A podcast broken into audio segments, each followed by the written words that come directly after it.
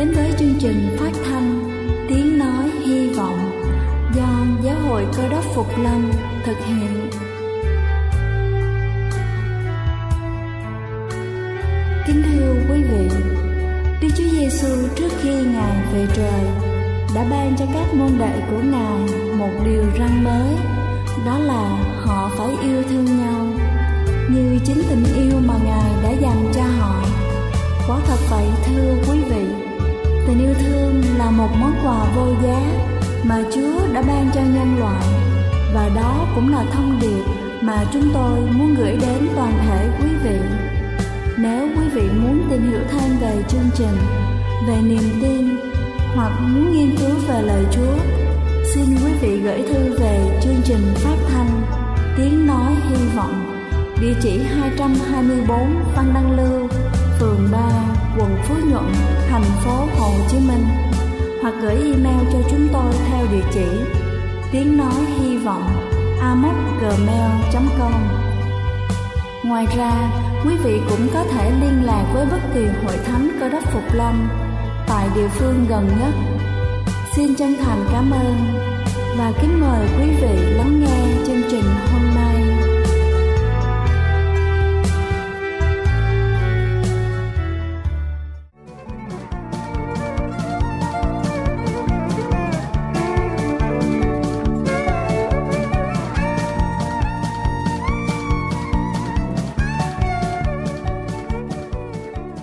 Kính chào quý vị thính giả thương mến. Chúc quý vị có một tuần mới luôn tràn đầy hồng ân của Chúa. Câu chuyện hôm nay tôi muốn gửi đến quý vị là nói về quy luật của lòng nhân ái. Một buổi sáng, Bill thức dậy trong một bệnh viện dành riêng cho người nghiện rượu. Ông chán nản, dò dẫm tới phòng bác sĩ rồi rên rỉ. Bác sĩ, tôi đã tới cái chốn chết tiệt này bao nhiêu lần rồi? 50 lần rồi, vị bác sĩ trả lời. 50 lần rồi và anh đã trở thành bệnh nhân nhẵn mặt nhất của chúng tôi đấy. Bill lại đáp, thế mà tôi cứ tưởng tôi chết vì rượu lâu rồi chứ.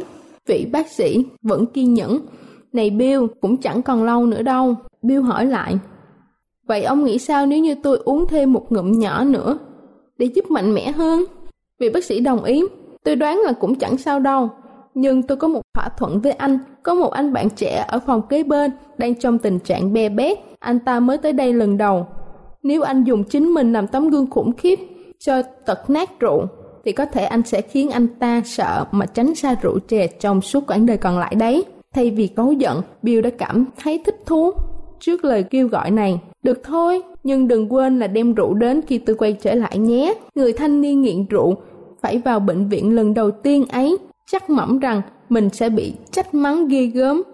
Còn Bill, người được coi mình là một kẻ theo thuyết không có gì là không thể cảm thấy khó tin khi chính mình lại làm công việc khuyên bảo người khác hướng thiện. Bill bắt đầu nhấn mạnh, rượu là một thứ sức mạnh nằm ngoài con người cậu, nhưng lại đang chi phối cậu. Vì thế, chỉ có một sức mạnh bên ngoài khác mới có thể cứu vớt cậu mà thôi. Nếu cậu không muốn gọi sức mạnh đó là Chúa, thì cứ hãy gọi là sự thật. Cái tên chẳng có gì là quan trọng cả. Không biết việc này có làm tác động gì đến cậu thanh niên kia hay không chỉ biết rằng sau đó, Bill đã hoàn toàn thay đổi.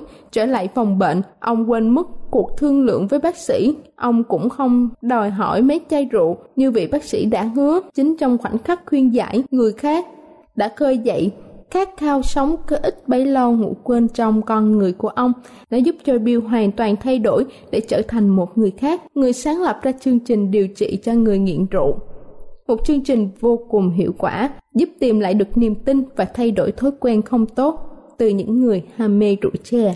Kính thưa quý vị, khi chúng ta khuyên bảo nhau điều gì, chúng ta cũng sẽ nhận lại được giá trị của điều khuyên bảo ấy. Hãy luôn dùng sự bao dung, lòng chân thành của mình mà quan tâm giúp đỡ những người xung quanh của chúng ta, hầu cho qua hành động của chúng ta, những người chưa tin kính Chúa sẽ tìm thấy được hình ảnh nhân từ của Ngài và yêu mến Ngài như chính chúng ta.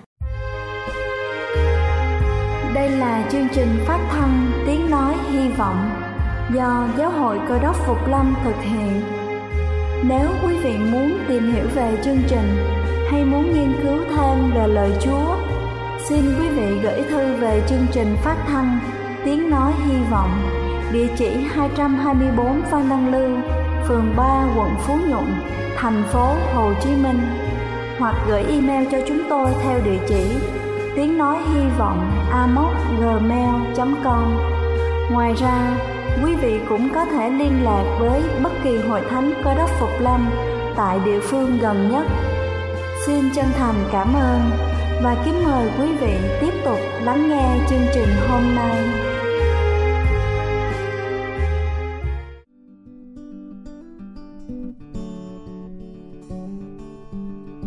Kính thưa quý vị, và giờ này trước khi chúng ta đến với phần sứ điệu ngày hôm nay với chủ đề lòng biết ơn. Xin kính mời quý vị cùng lắng lòng để lắng nghe bản thánh nhạc tôn vinh, danh tuyệt vời.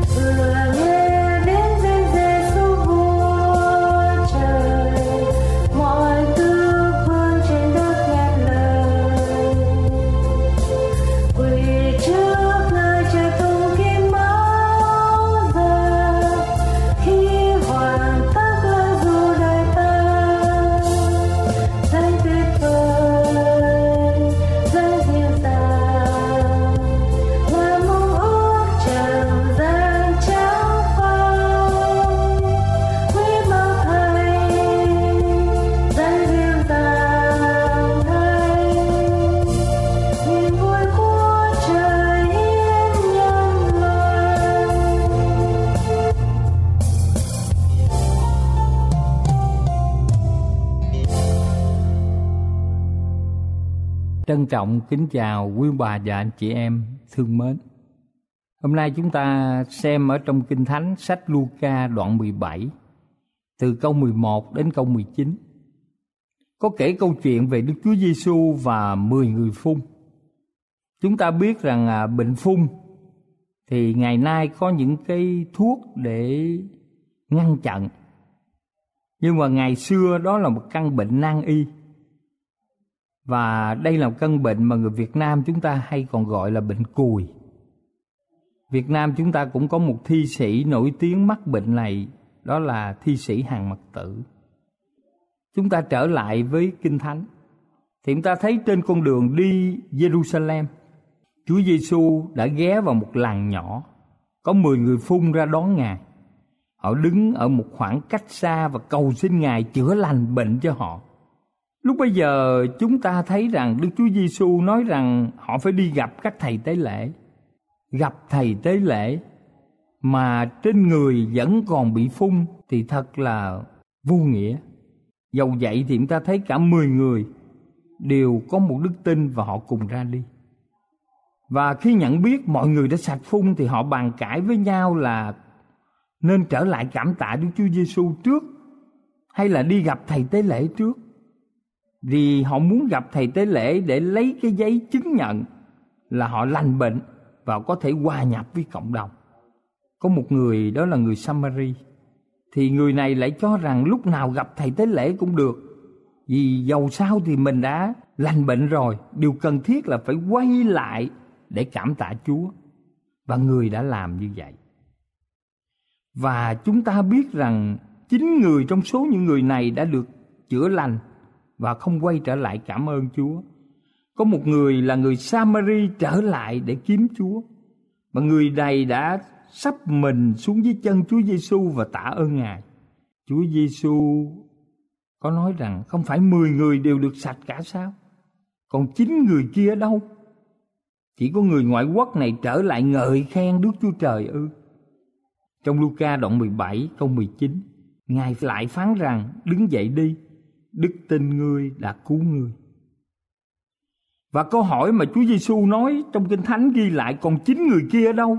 Ngụ ý chúng ta một bài học rất quan trọng và Chúa muốn dạy chúng ta biết là những khuyết điểm nghiêm trọng ở trong đời sống của chúng ta ngày nay là chúng ta không biểu lộ lòng biết ơn. Đây là một cái thái độ vô ơn thường xảy ra trong cái đời sống hàng ngày chúng ta thấy rằng những lời khen ngợi, những lời biết ơn có thể làm ấm lòng bất kỳ một cái người nào trong xã hội của chúng ta. Thứ nhất, chúng ta cần tránh sự vô ơn. Ngày nay thì có những lời biết ơn chân thành. Người ta thường cảm ơn khi mà được người khác giúp đỡ mình. Và chúng ta thấy rằng sứ đồ Phaolô đã từng cảnh báo là hãy biết những ngày sau hết sẽ xảy ra những thời buổi khó khăn, người ta sẽ ích kỷ và vô ơn mà chúng ta có thể xem ở trong 2 Timôthê đoạn 3 từ câu 1 đến câu 2 cũng đã ghi một cách cụ thể. Chính Andrew Canaris là một người giàu có nổi tiếng của Hoa Kỳ. Ông đã cho người bà con của ông một triệu đô la. Nhưng rồi khi ông qua đời, thì người bà con này đã hết lời thỏa mạ phàn nàn về ông. Chỉ vì Andrew Carnegie đã cho hội từ thiện 365 triệu đô la, còn người này thì chỉ có một triệu. Và chúng ta thấy bản tính con người thời đại nào ở trong đời sống cũng giống như vậy. Người có lòng biết ơn cũng quý trọng mối quan hệ của mình với người trong gia đình, với bạn bè, những người thân quen. Và những hành động nhân từ của họ khiến người ấy chú ý khi cảm kích về những hành động nhân từ này, người ta nảy sinh lòng biết ơn. Chữ cảm ơn rất là dễ dàng trong cuộc sống, dễ thốt lên. Nhưng mà rất nhiều người họ không thực hiện được hai tiếng cảm ơn. Thì chúng ta thấy rằng khi được thốt ra bởi người lớn hơn thì càng hiệu quả. Cha mẹ cảm ơn con cái, thầy cô cảm ơn học trò, người quản lý xí nghiệp cảm ơn những người công nhân và hai tiếng cảm ơn giúp ích rất nhiều cho mọi người. Tại sao người ta thường cảm ơn người dân hơn là cảm ơn người nhà? Chúng ta thấy trong gia đình, ít ai đánh giá đúng mức về tinh thần lao động và sự chịu đựng của rất nhiều người phụ nữ trong công việc nội trợ. Họ làm việc âm thầm mà nhiều người chưa thấy được kết quả. Họ không mang được cái đồng tiền hàng tháng, nhưng mà khi chúng ta chịu khó lưu tâm với các bà nội trợ. Chúng ta đừng quá hà tiện những lời khen tặng khi một món ăn vừa miệng, khi thấy một căn nhà sạch sẽ. Và chúng ta hãy trân trọng trong những thiên chức của phụ nữ và biết ơn họ, giúp đỡ mỗi ngày càng trở nên tài đức hơn. Những người phụ nữ cơ đốc thì cần học tập một cách sống mẫu mực để làm vợ, làm mẹ và làm chị thật xứng đáng trong châm ngôn đoạn 31 câu 28 Kinh Thánh nói về người vợ tài đức Chồng nàng cũng trỗi dậy Và khen ngợi nàng. Người chồng đã khen ngợi người vợ. Khi người chồng chân thành cảm ơn vợ Thì giúp cho bầu không khí gia đình Được yên ổn, được thoải mái. Và ngày nay thì hôn nhân gặp nhiều áp lực Chất chồng người ta rất là dễ nổi nóng. Người có tính biết ơn thì sẵn sàng chăm trước và dễ dàng bỏ qua những cái lỗi lầm. Trong Thi Thiên đoạn 127 câu 3 có tuyên bố rằng con cái là cơ nghiệp bởi gieo va mà ra.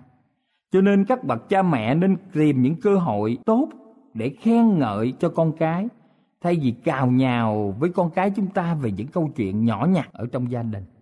Thật là một đặc ân biết bao cho các bậc làm cha, làm mẹ giúp con cái họ hiểu được trách nhiệm và chăm sóc, dung trồng tinh thần biết ơn. Vì thế mà hàng năm các hội thánh chúng ta đều tổ chức một ngày lễ gọi là lễ tri ân phụ mẫu khi mà con cái biết nhớ ơn cha mẹ. Thứ hai, chúng ta phải suy nghĩ mình cần phải tưởng nhớ đấng tạo hóa. Chúng ta biết rằng đấng tạo hóa tạo nên muôn loài dạng vật và đấng tạo hóa ban phước cho tất cả chúng ta. Có một nhà khoa học nói rằng, Thượng đế quyền năng, Ngài đã làm nên một việc kỳ lạ mà chúng ta ít lưu tâm. Nước nặng hơn không khí 800 lần. Nhưng Đức Chúa Trời đã làm cho nó đi ngược với trọng lực. Nó có thể bốc hơi bay lơ lửng thành những đám mây. Và đến những lúc thì nó lại tuôn xuống thành mưa Ngài đã làm cho nước nặng như vậy bốc hơi đi ngược với trọng lực bay hơn. Rồi nó lại tuôn xuống không như những tảng đá khổng lồ rơi xuống để phá hoại nhà cửa mùa màng mà nó rơi xuống từng giọt từng giọt và nó không hủy hoại các vật ở trên mặt đất. Đức Chúa Trời là quyền năng, Ngài là đấng dựng nên trời đất. Và khi chúng ta cũng nhìn thấy tại sao cá voi to như thế ở ngoài biển mà không ăn những con cá nhỏ. Nếu con cá voi ăn tất cả những loài cá nhỏ này thì biết bao nhiêu loài cá còn lại cho con người dùng. Ngài đã sắp xếp một cách kỳ diệu. Có những loài tôm thật nhỏ sinh ra một rất nhanh chóng và làm thức ăn. Tại sao con cá mập không sinh sản nhanh như những con cá lóc của quê hương chúng ta? Nếu sanh như vậy thì mọi sinh vật dưới biển đều chết và những con vật nào sinh đẻ vào mùa xuân hay mùa đông thì không bao giờ thay đổi được định lệ đó. Điều này chúng ta thấy Đức Chúa Trời không những quyền phép trong cuộc sáng tạo mà Ngài còn có quyền phép trong việc bảo tồn mọi sinh vật ở trên đất. Chúng ta cũng thấy rằng ba phần tư trái đất này là biển, một phần tư là đất liền.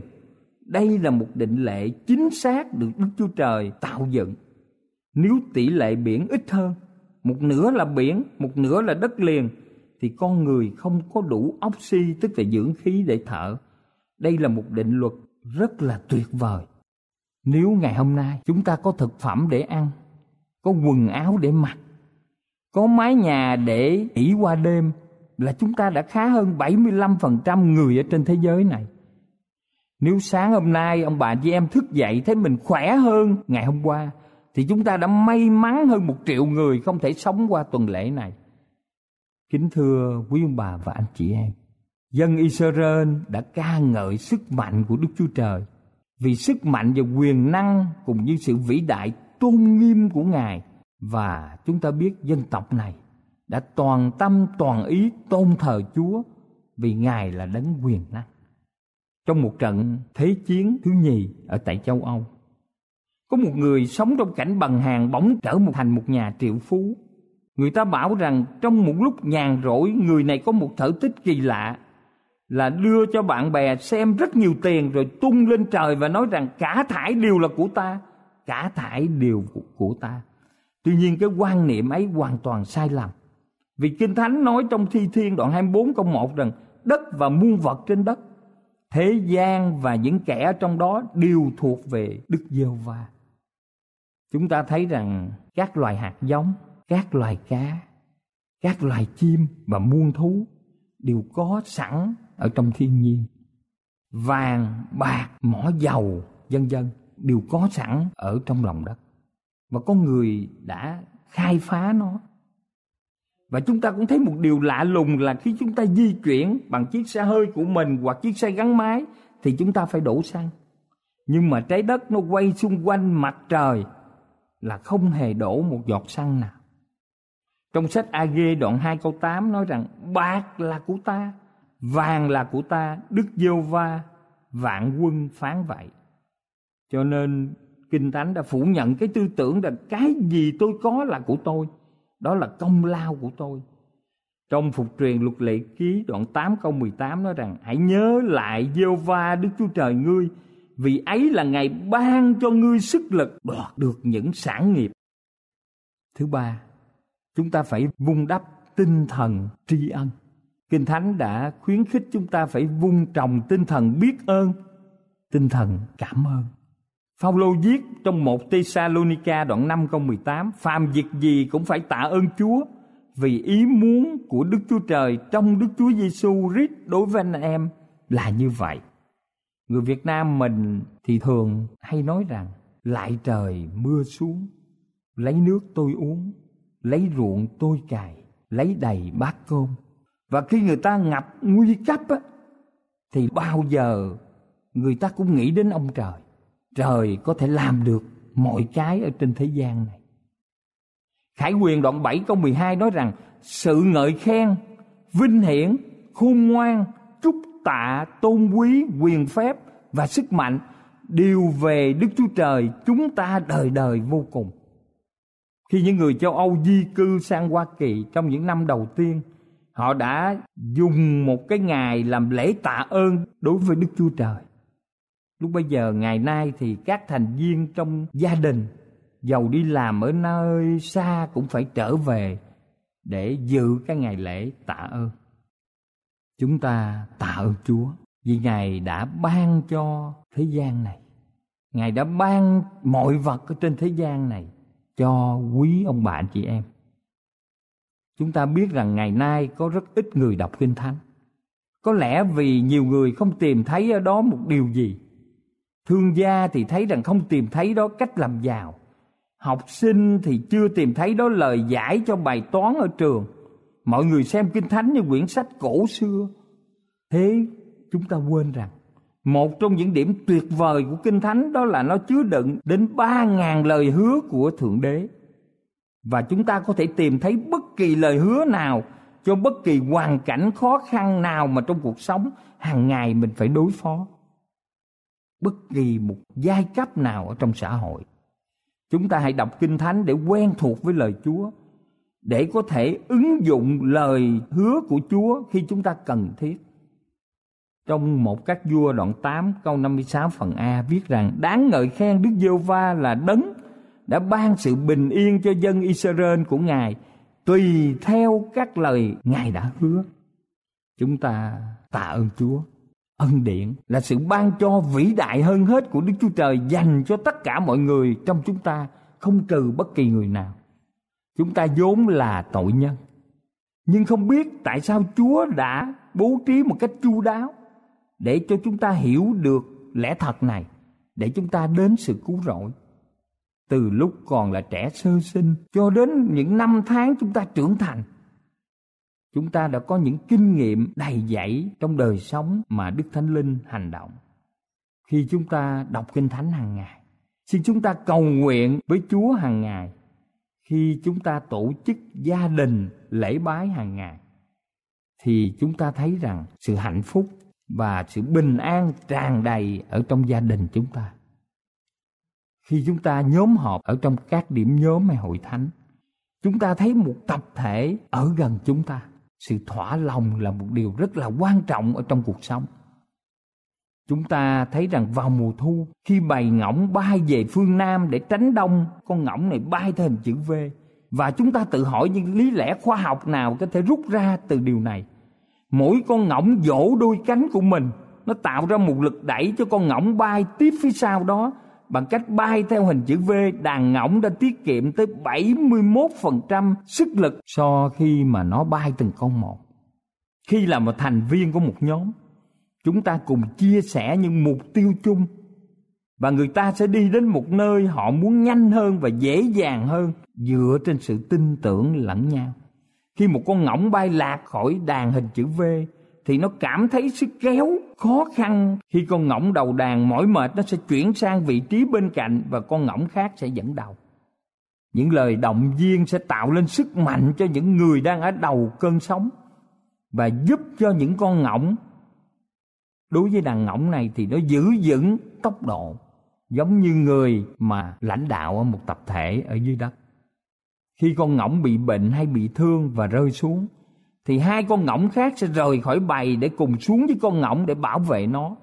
Và khi con ngỗng này khỏe mạnh, thì nó sẽ bay lên để nhập với đàn khác để tiếp tục bay về phương nam. Cho nên tập thể trong một cái điểm nhóm trong hội thánh là rất quan trọng. Thi Thiên đoạn 91 câu 2 nói rằng, Tôi nói về Đức giêsu va rằng, Ngài là nơi nương náu của tôi, Và là đồn lũy tôi Cũng là Đức Chúa Trời tôi Tôi tin cậy nơi Ngài. Tóm lại, kính thưa quý ông bà chị em thương mến, Chúng ta ca ngợi Chúa Vì Ngài là đấng cao cả. Ngài kiểm soát và điều hành cả vũ trụ này, Trong đó có hành tinh nhỏ bé chúng ta. Trong thế giới loài người, Ngài đã can thiệp vào lịch sử nhân loại Ngài đã ban phước cho nhiều người tin tưởng vào nơi Chúa và Ngài là đấng ba trật tự ở trong vũ trụ này. Tấm lòng biết ơn Đức Chúa Trời là một trong những lý do khiến chúng ta sống cuộc sống nhẹ nhàng, tâm hồn bình an và sức khỏe dồi dào. Những người hay than thở sẽ không được hưởng bao nhiêu những gì mà Chúa dành cho họ trong cuộc đời tạm bợ này. Chúng ta tạ ơn Đức Chúa Trời và những yếu tố nào mà ở trong thế gian mà làm cho chúng ta vô ơn để qua một bên và làm cho mọi người trong chúng ta dung trồng tinh thần biết ơn. Amen.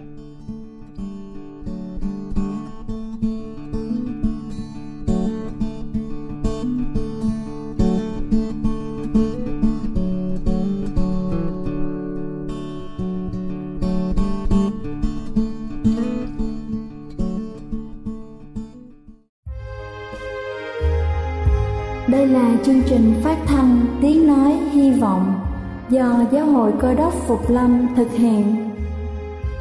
Nếu quý vị muốn tìm hiểu về chương trình hay muốn nghiên cứu thêm về lời Chúa, xin mời quý vị gửi thư về chương trình phát thanh Tiếng Nói Hy Vọng, địa chỉ 224 Văn Đăng Lưu, phường 3, quận Phú Nhuận, thành phố Hồ Chí Minh hoặc gửi email cho chúng tôi theo địa chỉ tiếng nói hy vọng amogmail.com. Ngoài ra, quý vị cũng có thể liên lạc với bất kỳ hội thánh cơ đốc phục lâm tại địa phương gần nhất. Xin chân thành cảm ơn và hẹn gặp lại quý vị trong chương trình lần sau.